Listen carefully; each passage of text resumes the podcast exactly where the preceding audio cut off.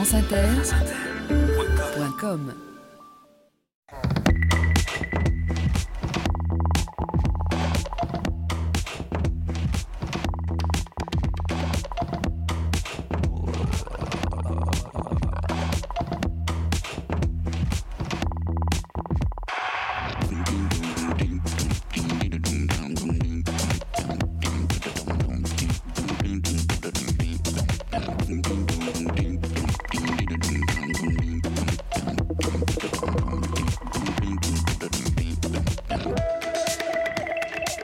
les épaules de Darwin, Jean-Claude Amezen.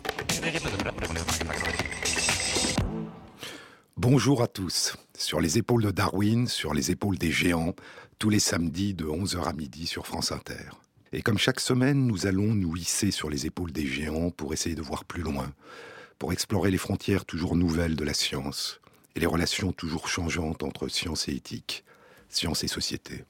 La révolution darwinienne nous a révélé que l'évolution du vivant était faite à la fois de continuité et de variation, de répétition et d'émergence de nouveautés, de singularité, de diversité. Et quand la variation donne naissance à une nouveauté importante, cette nouveauté apparaît toujours anormale par rapport à ses origines, par rapport aux autres. Les oiseaux de nos forêts, de nos villes, de nos jardins sont inhabituels, anormaux par rapport à leurs ancêtres dinosaures. Les baleines et les dauphins sont des mammifères aquatiques inhabituels, anormaux, par rapport à leurs ancêtres et leurs cousins terrestres. Et nous, les êtres humains, sommes inhabituels, anormaux, par rapport à nos ancêtres et à nos cousins primates non humains.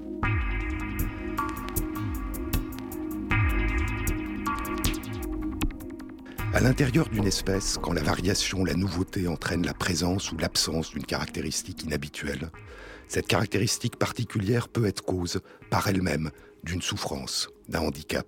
Mais très souvent, c'est la différence, l'obstacle aux interactions avec les autres, qui entraîne le rejet, la discrimination, l'exclusion, et qui sera la première source de souffrance, de mise à l'écart du groupe. Andersen a écrit un conte. Une canne couve un œuf, et c'est un œuf de cygne. Et tous les canards trouvent l'enfant laid et l'excluent. Il est un vilain petit canard. Et ce n'est qu'à la fin du conte qu'il réalisera qu'il est un cygne splendide. Le conte d'Andersen ne s'intéresse pas vraiment à la vie des animaux. C'est une métaphore pour des situations humaines. Et quand il s'agissait de situations humaines, Darwin ne raisonnait pas en biologiste, en naturaliste, en évolutionniste, mais en être humain. Quand nous sommes séparés d'autres êtres humains par de grandes différences d'apparence ou d'habitude, écrivait-il, combien le temps est long avant que nous ne les considérions comme nos semblables. Pour lui, la règle, c'était la règle d'or. Fais à l'autre ce que tu voudrais que l'autre te fasse. C'était la sympathie, l'empathie, la capacité de ressentir les émotions, les intentions, les états d'esprit des autres, dont il pensait que c'était à la fois l'origine et l'essence, la part la plus noble de notre nature humaine. Ce qu'il y a d'extraordinaire dans l'empathie, c'est son instantanéité, son caractère immédiat, inconscient, la capacité de mimer en nous, de vivre en nous ce que nous apercevons sur le visage, dans le regard, dans la voix, dans les gestes de l'autre, à partir de notre passé et de notre expérience. Mais cette instantanéité, ce lien avec notre propre expérience est aussi la limite de l'empathie. Et quand ce que ressent et exprime l'autre est très différent de ce que nous avons connu, comment pouvons-nous nous projeter dans ce que nous n'avons jamais connu. Une des manières, c'est de tenter de vivre soi-même cette expérience. On peut tenter de vivre ce qu'on n'a jamais connu, qu'on est incapable de percevoir de l'extérieur. De franchir cette frontière entre ce que le mathématicien et philosophe Bertrand Russell appelait la connaissance par description et la connaissance par expérience.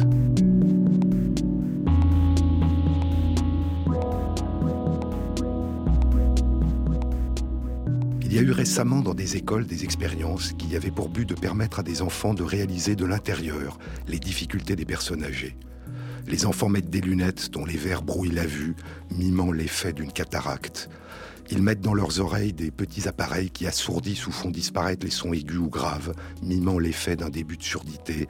Ils enfilent des vêtements auxquels sont suspendus des poids qui rendent les mouvements difficiles, mimant les effets des rhumatismes, de l'arthrose. Mais ce type d'expérience, ressentie de l'intérieur, si elle donne une nouvelle perception, une nouvelle forme d'empathie, une nouvelle forme de signification intime à ce que l'on perçoit de l'extérieur chez les autres n'est pas suffisante. Elle est même en partie illusoire, parce qu'elle renforce un préjugé fréquent, trop fréquent, qui nous fait considérer le handicap comme simplement un moins, comme simplement ce qui manque à quelqu'un. Et nous voyons la personne handicapée comme nous, mais avec quelque chose en moins, pas comme une personne d'autre. Comment essayer de pénétrer dans les mondes intérieurs de l'autre, de mieux les comprendre, de mieux les partager, de mieux les accompagner, c'est ce que nous allons essayer d'explorer aujourd'hui. Sur les épaules de Darwin, Jean-Claude Amezen.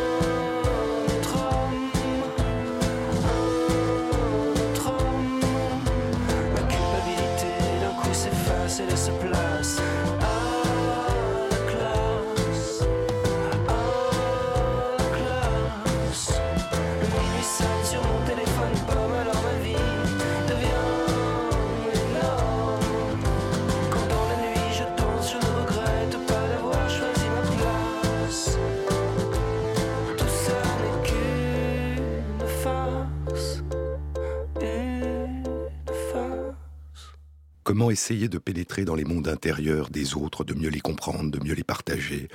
Comment essayer de déplacer, d'effacer cette frontière que le handicap, la différence, la singularité dressent le plus souvent? Il y a certaines expériences que l'on peut faire. Il y a au Futuroscope de Poitiers un grand espace clos, dans un bâtiment qui est plongé dans le noir complet, pas le noir de la nuit, le noir absolu. On entre en petits groupes, on est soudain dans une ville, on entend le bruit des voitures, des klaxons, des cris, des obstacles qui surgissent de nulle part. On traverse une rue comme un champ de bataille. On monte dans une barque qui tangue. On sort en essayant de ne pas tomber dans l'eau. On est dans la campagne, un oiseau vous frôle en criant. On est dans le vent, on court pour échapper à la tempête, la main sur l'épaule de celui qui vous précède, avec la panique de se perdre soudain si notre main se détache. On se sent totalement perdu. On imagine des images visuelles fragmentaires de ce qui nous entoure, de ce qui surgit brusquement sans prévenir autour de nous. On pourrait croire qu'on a compris ce que c'est d'être aveugle. Un sens en moins, la vision en moins. mais c'est autre chose. Le seul capable de nous protéger, le seul voyant dans ce noir absolu, c'est notre guide non-voyant, notre guide aveugle. Ce qui nous manque absolument ne semble pas lui manquer. Ce monde où nous sommes perdus, désemparés, c'est un monde qu'il s'est approprié, c'est le sien. La solidarité, le partage, l'aide, nous la ressentons pleinement, mais c'est sa solidarité à notre égard. La personne aveugle n'est pas simplement une personne à qui manque la vue, elle est autre, elle a un autre rapport au monde, elle sait des choses que nous ne savons pas. Dans Seeing Voices, Voir des voix, voir des paroles, qu'il a publié il y a 20 ans, le neurologue Oliver Sacks parle de la manière dont nos sens se mêlent et se complètent. Il y a bien sûr, écrit-il, un consensus des sens. Les choses sont entendues, vues, touchées, senties simultanément. Leur bruit, leur son, leur forme, leur odeur, leurs sensations au toucher vont tout ensemble, forment un tout. Cette correspondance naît de l'expérience et des associations. Nous la prenons, mais nous ne sommes d'habitude pas conscients de cette plénitude, bien que nous serions extrêmement surpris si quelque chose n'émettait pas un son correspondant à ce que nous voyons, si l'un de nos sens nous donnait une impression de discordance, de dissonance. Mais nous pouvons réaliser très soudainement et de manière très surprenante que cette correspondance entre nos sens existe si nous sommes soudain privés de l'un d'entre eux. Mais cette privation va se traduire progressivement par une reconfiguration de notre cerveau et une reconfiguration de notre monde intérieur. Les régions du cerveau qui sont impliquées dans la vision et qui occupent près de la moitié de la surface du cerveau, du cortex cérébral, vont établir de nouvelles connexions avec d'autres régions impliquées dans d'autres sens, l'audition, le toucher, l'odorat. Les enfants aveugles de naissance qui apprennent à lire le braille utilisent les aires visuelles du cerveau dans le déchiffrement des lettres et des mots. D'une certaine façon, ils voient ce qu'ils lisent. Mais certaines personnes aveugles, qui ne sont pas aveugles de naissance, qui ont vu avant de perdre la vue, peuvent littéralement voir, avoir des images visuelles mentales des lettres et des mots de ce qu'ils touchent en lisant le braille.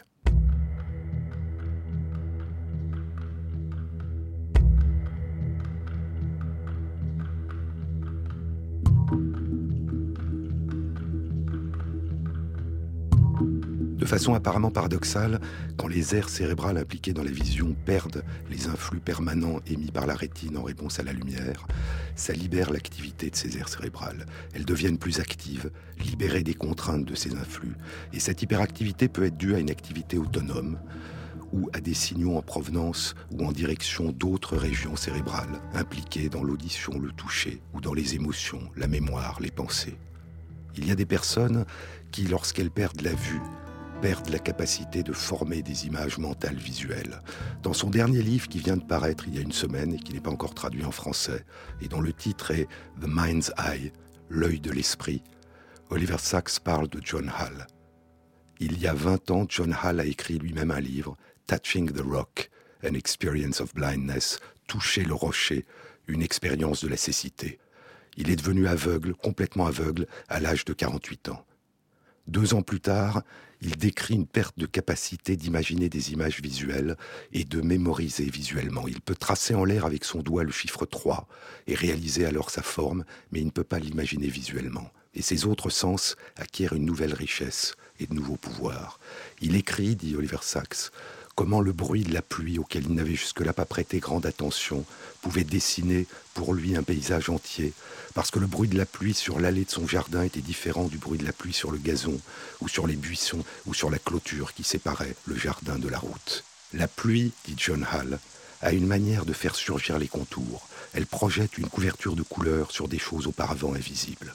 À partir d'un monde fragmenté, la pluie crée une continuité acoustique. Elle fait surgir la plénitude d'une situation d'un seul tenant. Elle donne une notion de perspective et un sens des relations exactes entre les différentes portions du monde. Avec cette nouvelle intensité d'expérience auditive, poursuit Sachs, et avec l'éveil de ses autres sens, Hull commença à vivre une sensation d'intimité avec la nature, une intensité d'être au monde au-delà de tout ce qu'il avait connu lorsqu'il voyait. Ce n'était pas uniquement de l'ordre de la compensation, insistait Hull, mais une nouvelle façon d'être humain. Son enseignement à l'université s'améliora, devint plus fluide, ses écrits devinrent plus forts et plus profonds, il devint plus confiant.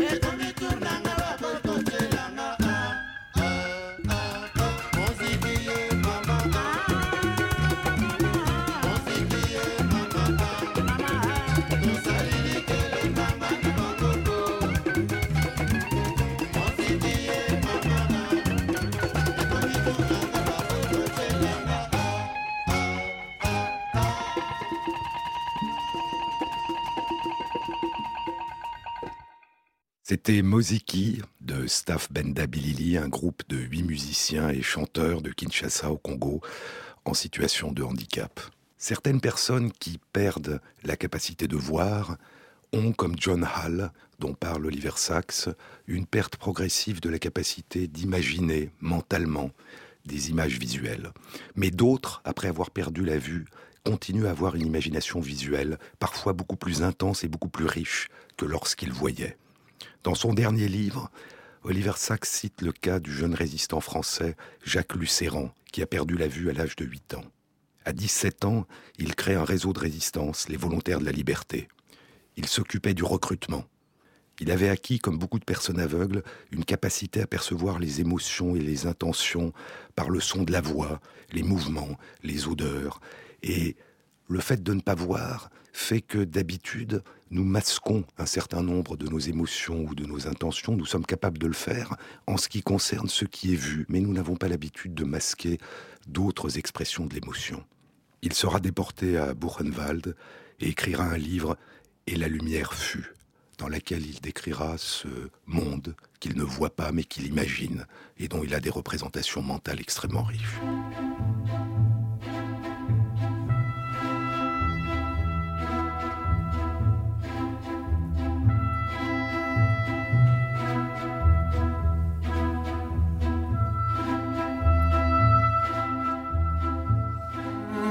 Sachs parle aussi d'un philosophe, Martin Milligan, qui est devenu aveugle à l'âge de deux ans. Et Martin Milligan a écrit sur son expérience et sur d'autres perceptions nouvelles qui sont apparues, qui peuvent apparaître. Des personnes aveugles de naissance, écrit Milligan, n'entendent pas simplement des bruits, des sons, elles peuvent aussi entendre des objets, c'est-à-dire les détecter principalement à l'aide de leurs oreilles. Des objets silencieux comme un lampadaire ou des voitures garées moteur éteint, je peux les entendre à mesure que je m'en approche, parce qu'elles occupent de l'espace, parce qu'elles épaississent l'atmosphère, et à cause de la façon dont elles absorbent ou renvoient l'écho des sons de mes pas ou d'autres petits sons dans la rue. Mais il y a autre chose encore. Je peux détecter, dit Milligan, des objets à hauteur de ma tête, parce qu'ils modifient probablement légèrement les courants d'air qui atteignent mon visage. Certaines personnes aveugles nomment cette sorte de sens leur sens facial, leur vision par le visage. Des travaux scientifiques récents, datant de 2008, ont indiqué qu'il suffisait de cinq jours avec un bandeau sur les yeux qui empêche de voir pour que des adultes voyants commencent à utiliser d'autres sens, l'audition, le toucher, l'odorat, pour se représenter le monde, et on détecte des modifications correspondantes dans leurs activités cérébrales. Ces modifications des réseaux nerveux, des représentations et des capacités rapides et réversibles et elles ne donnent probablement qu'un reflet très ténu et très lointain des profondes reconfigurations qui peuvent survenir et se mettre en place quand la cécité survient dans la petite enfance. Je vous ai parlé tout à l'heure des personnes aveugles qui voyaient, avaient des images visuelles mentales des lettres et des mots qu'elles lisaient en braille. Il y a des personnes sourdes qui peuvent entendre ce qu'elles voient. Oliver Sacks parle d'une patiente qui avait perdu l'audition à l'âge de 9 ans.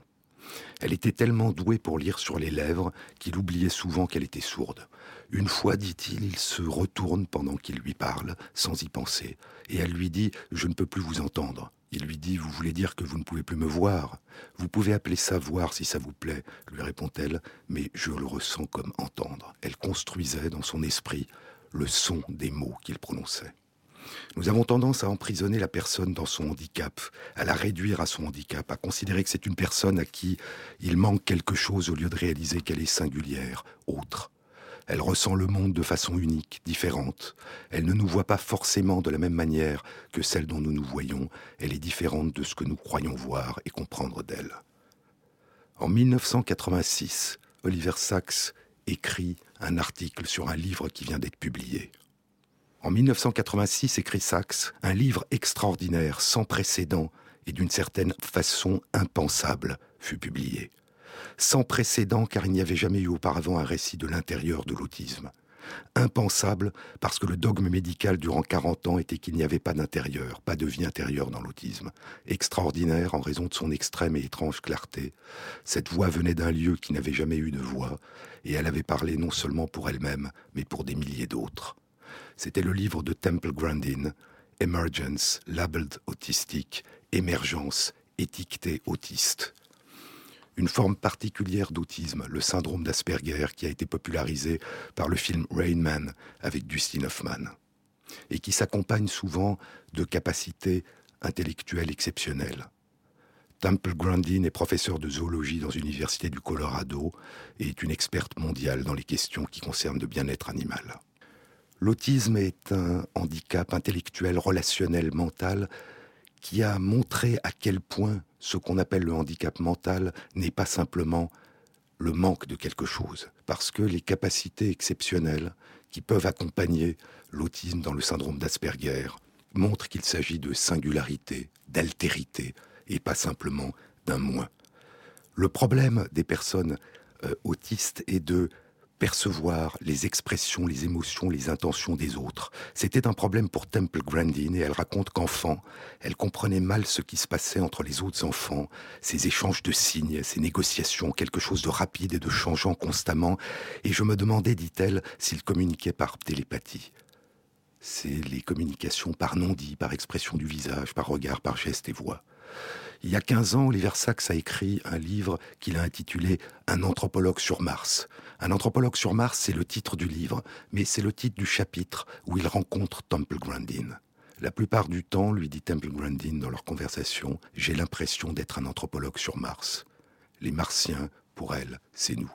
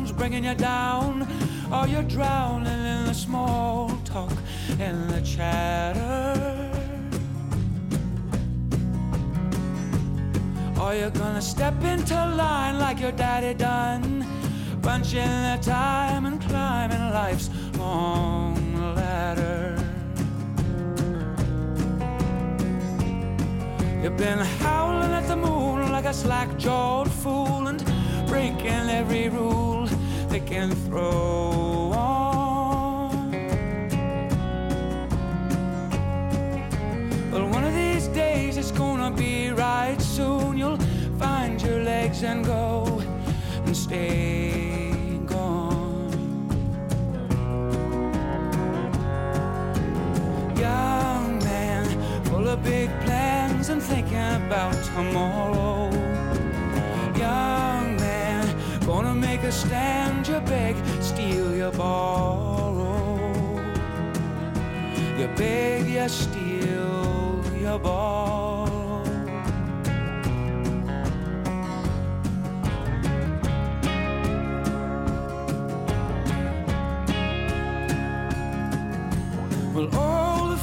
That you knew in school, they used to be so cool.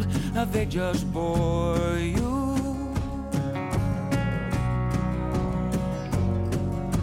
Well, look at them now, already pulling the plow. So quick to take to grain, like some old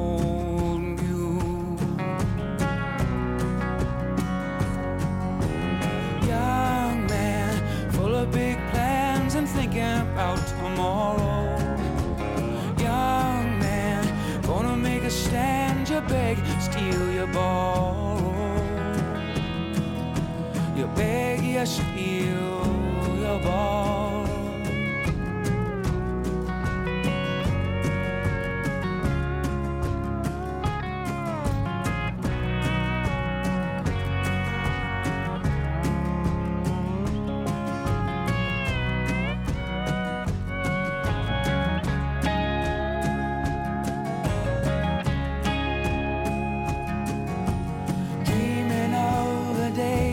you're gonna pack your bags put the miles away. Oh, just grab your girl and go where no one knows you. What will all the old folks say?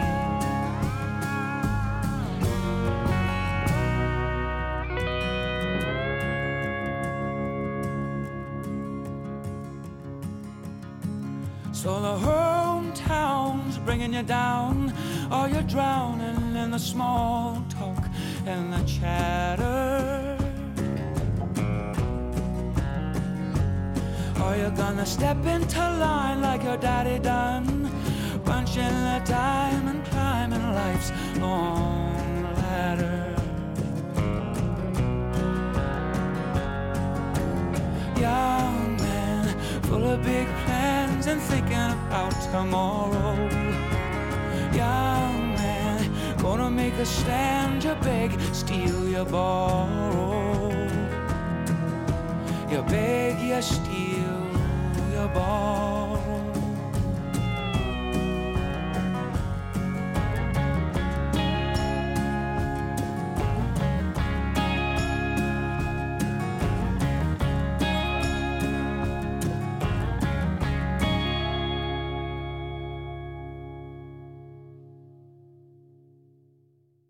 Comment appréhender la singularité des mondes intérieurs des autres Il est difficile de croire en un état émotionnel dont on n'a jamais fait l'expérience, dit la romancière américaine Cyril Huchtet, qui vient d'écrire un très beau livre, La femme qui tremble, qui vient d'être traduit en français. Le monde de nos sensations est si intime, si inséparable de notre être même, que toute notion que nous avons de la normalité devient extrêmement subjectif. C'est pourquoi il est si important que les personnes qui le peuvent puissent exprimer ce qu'elles ressentent, que nous puissions tenter de nous mettre à leur place, non pas simplement à partir de ce que nous voyons de l'extérieur, mais de ce que nous pouvons vivre, à partir de ce qu'elles nous disent. Écouter la parole qui vient de l'intérieur, et quand ça n'est pas possible, tenter de l'imaginer. Il y a des capacités extraordinaires de retissage du lien entre soi et le monde, entre soi et les autres. Dans son dernier livre, L'œil de l'esprit, Oliver Sacks raconte l'histoire de deux personnes qui, à l'âge adulte, perdent soudain la capacité de lire. Elles peuvent toujours parler, écrire, voir, leur vision est excellente, mais elles ont perdu la capacité de lire. Lutte est une femme de 67 ans, une pianiste brillante, de grand talent et de renommée internationale.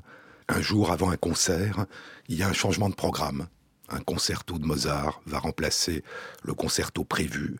Elle feuillette rapidement la partition, elle voit les notes les porter mais la partition lui est incompréhensible, n'a pas de sens. Elle n'arrive pas à le lire. Elle joue de mémoire, et puis tout rentre dans l'ordre. Et quelques mois plus tard, ça revient. L'autre est un romancier canadien, connu pour ses romans policiers. Un matin, il prend le journal devant sa porte, et il a l'impression qu'il est écrit en caractère cyrillique ou en coréen, dit-il. Il ne comprend rien. L'une, pianiste, a perdu la capacité de lire les partitions de musique. Elle peut toujours lire les mots, les phrases. L'autre, romancier, a perdu la capacité de lire le langage écrit. La lecture est un phénomène complexe qui implique la reconnaissance de la forme visuelle des mots, de leur son, de leur sens, la possibilité de le traduire en paroles, de mobiliser la mémoire, les émotions, les pensées. Jean-Claude Amezen sur France Inter.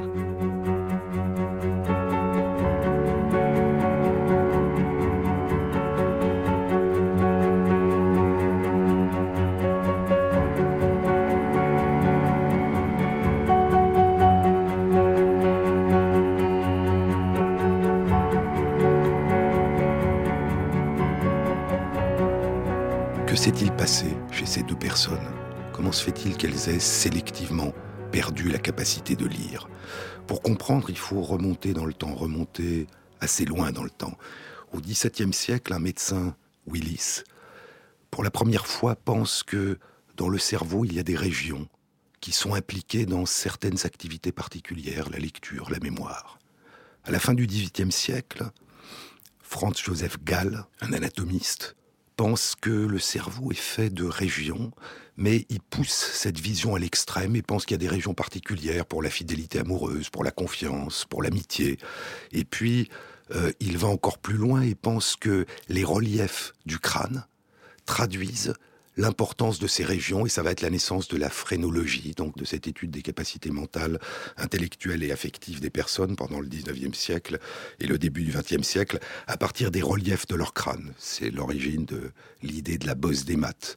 Il y a des bosses pour toutes les capacités. Et puis, pendant assez longtemps, il va y avoir un débat. Est-ce que le cerveau est global homogène, se comporte comme un tout, ou est-ce qu'il y a des modules, des régions particulières pour certaines capacités? Et en 1861, Paul Broca identifie une région qui est impliquée dans la parole, dans le fait de parler, et les personnes qui ont cette région lésée, qu'on appelle depuis l'ère de Broca, dans la partie gauche de la surface du cerveau, du cortex cérébral, eh bien, peuvent toujours écrire, peuvent toujours lire, mais ne peuvent plus parler. Quelques années plus tard, l'allemand Karl Wernicke va découvrir un centre, une région qui est impliquée dans la compréhension de la parole orale. Si cette région est lésée, on peut toujours parler, on peut toujours lire, on peut toujours écrire, mais on ne comprend pas le langage parlé.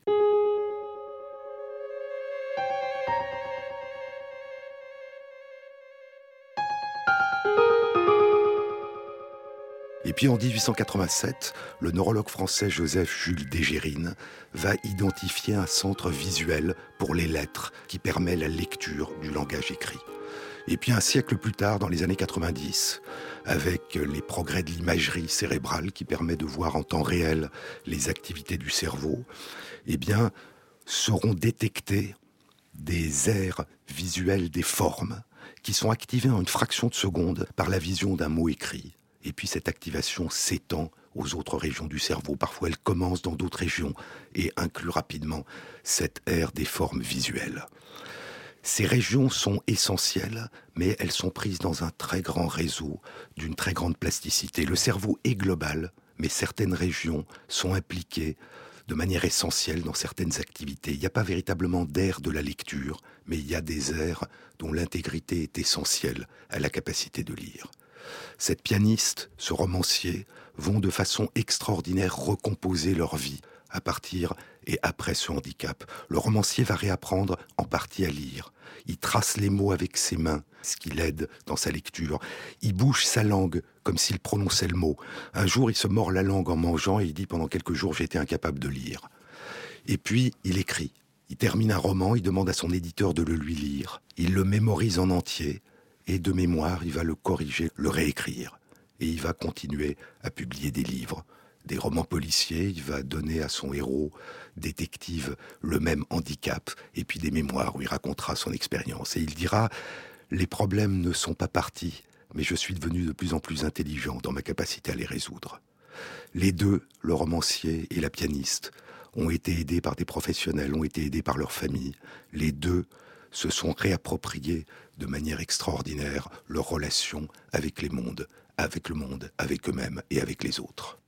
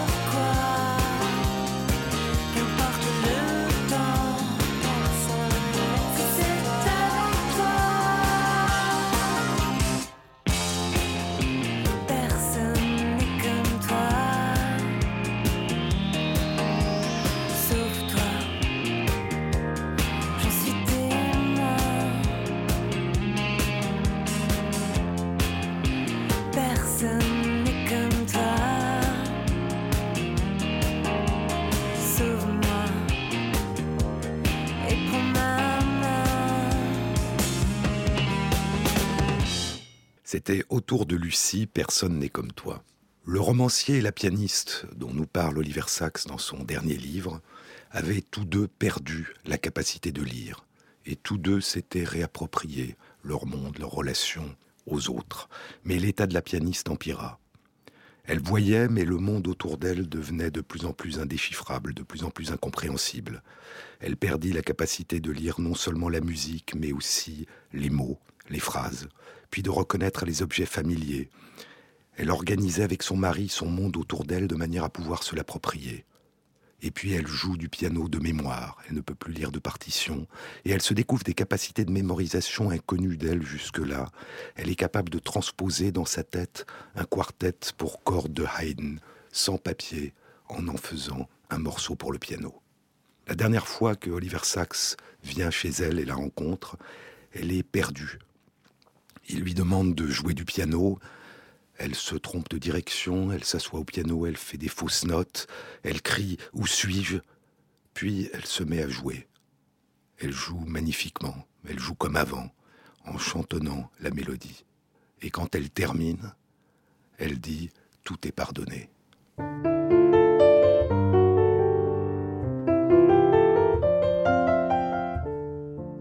Quarante ans plus tôt, dans Awakenings, Réveil, Oliver Sacks avait évoqué ce pouvoir de la musique d'intégrer, de guérir, de libérer, de donner de la liberté. Il parlait d'Edith, une professeure de musique atteinte de la maladie de Parkinson. Elle lui dit qu'elle a perdu la grâce de ses mouvements qui sont devenus rigides, mécaniques. Mais le handicap a son traitement, lui dit-elle, la musique.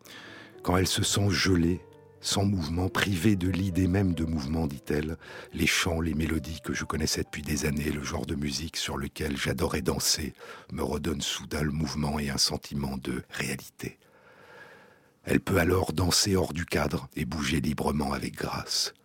C'était comme me souvenir soudain de moi-même, de ma propre mélodie de vie. Et Oliver Sacks dit qu'il n'y a pas que la musique, il y a aussi le pouvoir du toucher, quand la musique n'arrivait pas à lui venir en aide et qu'elle était figée sans aucun mouvement, le contact humain le plus simple, dit Saxe, pouvait la sauver. Il suffisait que quelqu'un lui prenne la main ou la touche très légèrement pour qu'elle s'éveille. Il suffisait que quelqu'un marche avec elle et elle pouvait marcher parfaitement, pas en imitant ou en écho, mais marcher d'elle-même à sa propre manière. C'est le pouvoir de la présence des autres. La proximité n'est pas un état, mais une action, disait la philosophe Simone Weil. C'est notre attention à l'autre qui en fait notre prochain. La personne humaine apparaît quand elle entre en relation avec une autre personne humaine, disait Martin Boubert. Une vieille femme est assise au bord de son lit, écrit Pascal Quignard, les jambes pendantes, la chemise de nuit en bouchon autour de la taille. Ses yeux pleurent, son chignon blanc est défait, son dos sanglote sans bruit. Il fallait s'approcher d'elle doucement. Il fallait d'abord toucher ses mains, la rassurer en caressant ses mains. Puis on pouvait la revêtir.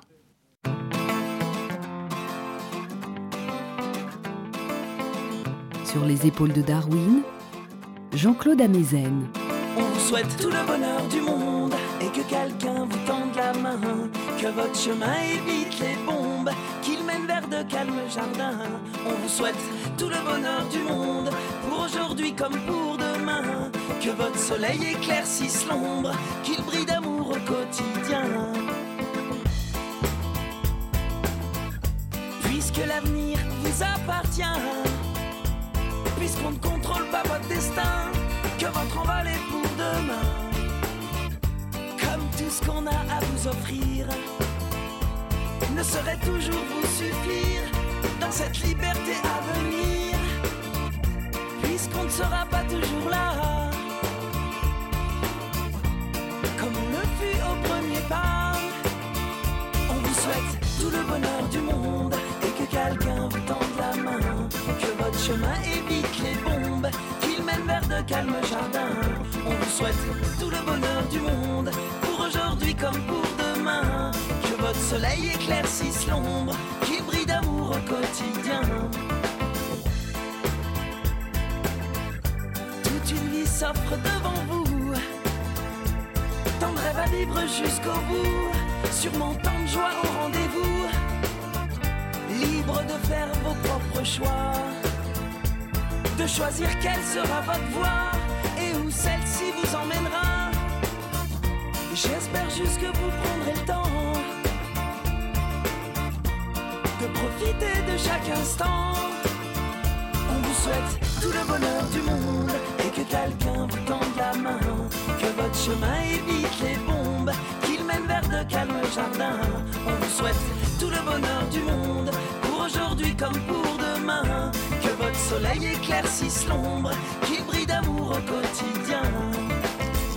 Je sais pas quel monde on vous laissera. On fait de notre mieux seulement parfois. J'ose espérer que cela suffira. Sauver votre insouciance, mais à apaiser notre conscience. Pour le reste, je me dois de vous faire confiance. On vous souhaite tout le bonheur du monde et que quelqu'un vous tende la main. Que votre chemin évite les bombes, qu'il mène vers de calmes jardins. On vous souhaite tout le bonheur du monde pour aujourd'hui comme pour demain. Que votre soleil éclaircisse l'ombre, qu'il brille d'amour au quotidien. On vous souhaite tout le bonheur du monde.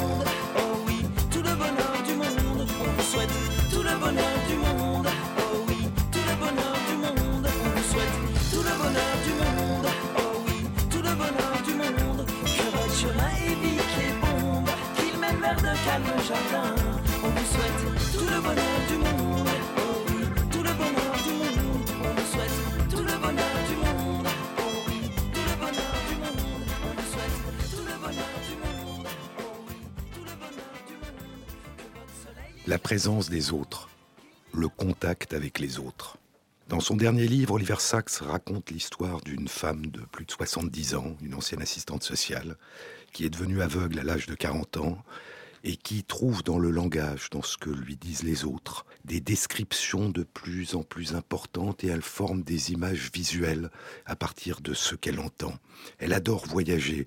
Elle lui dit ⁇ J'ai vu Venise quand j'y étais ⁇ elle explique comment elle pose des questions, comment on lui répond, et elle dit c'est réciproque, c'est un échange, parce que à cause des questions que je pose, mes compagnons voyants se mettent à voir des choses qu'ils ne verraient pas si je n'étais pas là. Et puis moi, je, à partir de ma mémoire visuelle, de ce que j'entends, je recompose ces mondes. Et Oliver Sacks écrit Il y a un paradoxe ici que je ne peux pas résoudre. S'il y a en effet une différence fondamentale entre l'expérience et la description, entre la connaissance directe du monde et sa connaissance par l'intermédiaire d'une médiation, comment se fait-il que le langage puisse être si puissant? Le langage, cette invention la plus humaine, peut permettre ce qui en principe ne devrait pas être possible.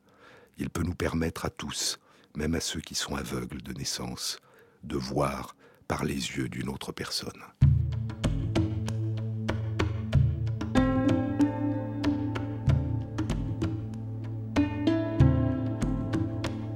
Le langage permet de voir par les yeux d'une autre personne et le langage permet aussi de se réconcilier avec soi-même, de transmettre aux autres son monde intérieur et puis de se l'approprier.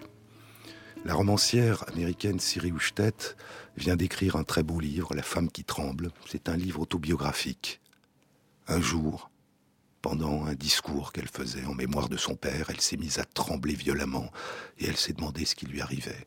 Et elle a fait un, parcours à travers l'histoire, à travers les neurosciences, à travers la psychanalyse et la psychiatrie pour essayer de se comprendre et de nous comprendre. Elle parle de l'importance de la narration. Elle dit il y a des événements et nous les tissons dans une narration qui produit une sorte de sens. La signification, le sens est quelque chose que nous trouvons, que nous inventons. Il n'est jamais complet. Il y a des trous. Il y a beaucoup en nous que nous ne contrôlons pas et qui ne dépend pas de notre volonté, mais cela ne signifie pas que le récit que nous en faisons est sans importance. Dans le langage, nous représentons le passage du temps tel que nous le ressentons, ce qui était, ce qui est, ce qui sera. Nous pensons et nous racontons. Nous ordonnons nos souvenirs et établissons des liens entre eux, et ces fragments disparates appartiennent désormais à quelqu'un, le jeu de l'autobiographie, qui n'est personne sans un tu. Car pourquoi racontons-nous après tout? Une histoire peut-elle jamais être vraie? Elle comportera toujours des trous, des manques inexprimés dans notre compréhension, que nous franchissons à l'aide d'un et et d'un alors ou d'un plus tard, mais telle est la voie qui mène à la cohérence. La cohérence, pourtant, ne peut éliminer l'ambiguïté. L'ambiguïté n'est ni tout à fait une chose, ni tout à fait l'autre. Elle ne trouve pas sa place dans le casier, la fenêtre, l'encyclopédie. C'est un objet dépourvu de forme ou un sentiment qu'on ne peut situer. L'ambiguïté demande où est la frontière entre ceci et cela. L'ambiguïté n'obéit pas à la logique. Elle est intrinsèquement contradictoire et insoluble, étourdissante vérité de brouillard et de brume, figure indiscernable, fantôme, souvenir ou rêve, qui ne peut être enfermé ni retenu dans mes mains, parce que toujours cela s'envole, et je ne puis dire ce que c'est, ni même si c'est quelque chose. Je la traque à l'aide des mots, malgré son refus de se laisser capturer, et une fois de temps en temps, j'imagine que je m'en approche. Un jour, en mai 2006, je me suis levé sous un ciel bleu sans nuages et j'ai commencé à parler de mon père, qui était mort depuis plus de deux ans. Dès que j'ai ouvert la bouche, je me suis mise à trembler violemment. J'ai tremblé ce jour-là, et puis j'ai tremblé à nouveau d'autres fois. Je suis la femme qui tremble.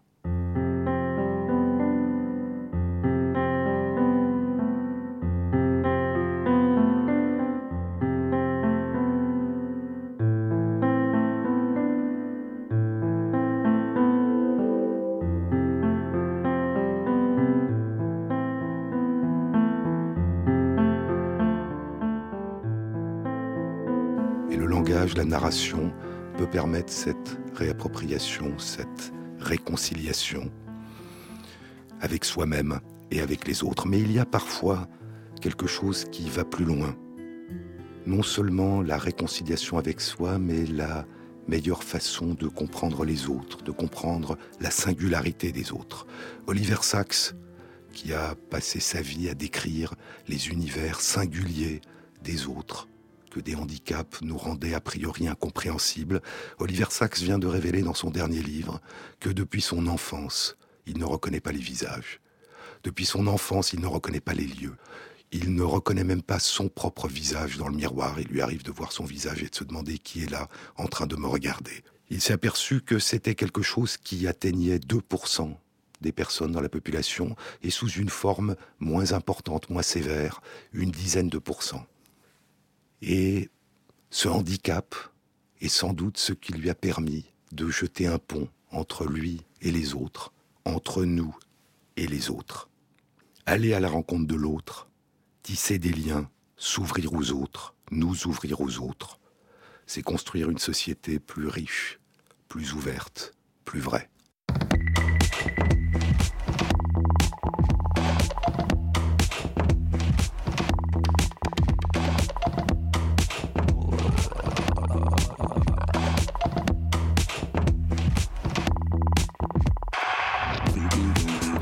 Cette émission a été réalisée par Fabrice Lègle, avec l'aide d'Ophélie Vivier et avec Arnaud Caillet à la technique.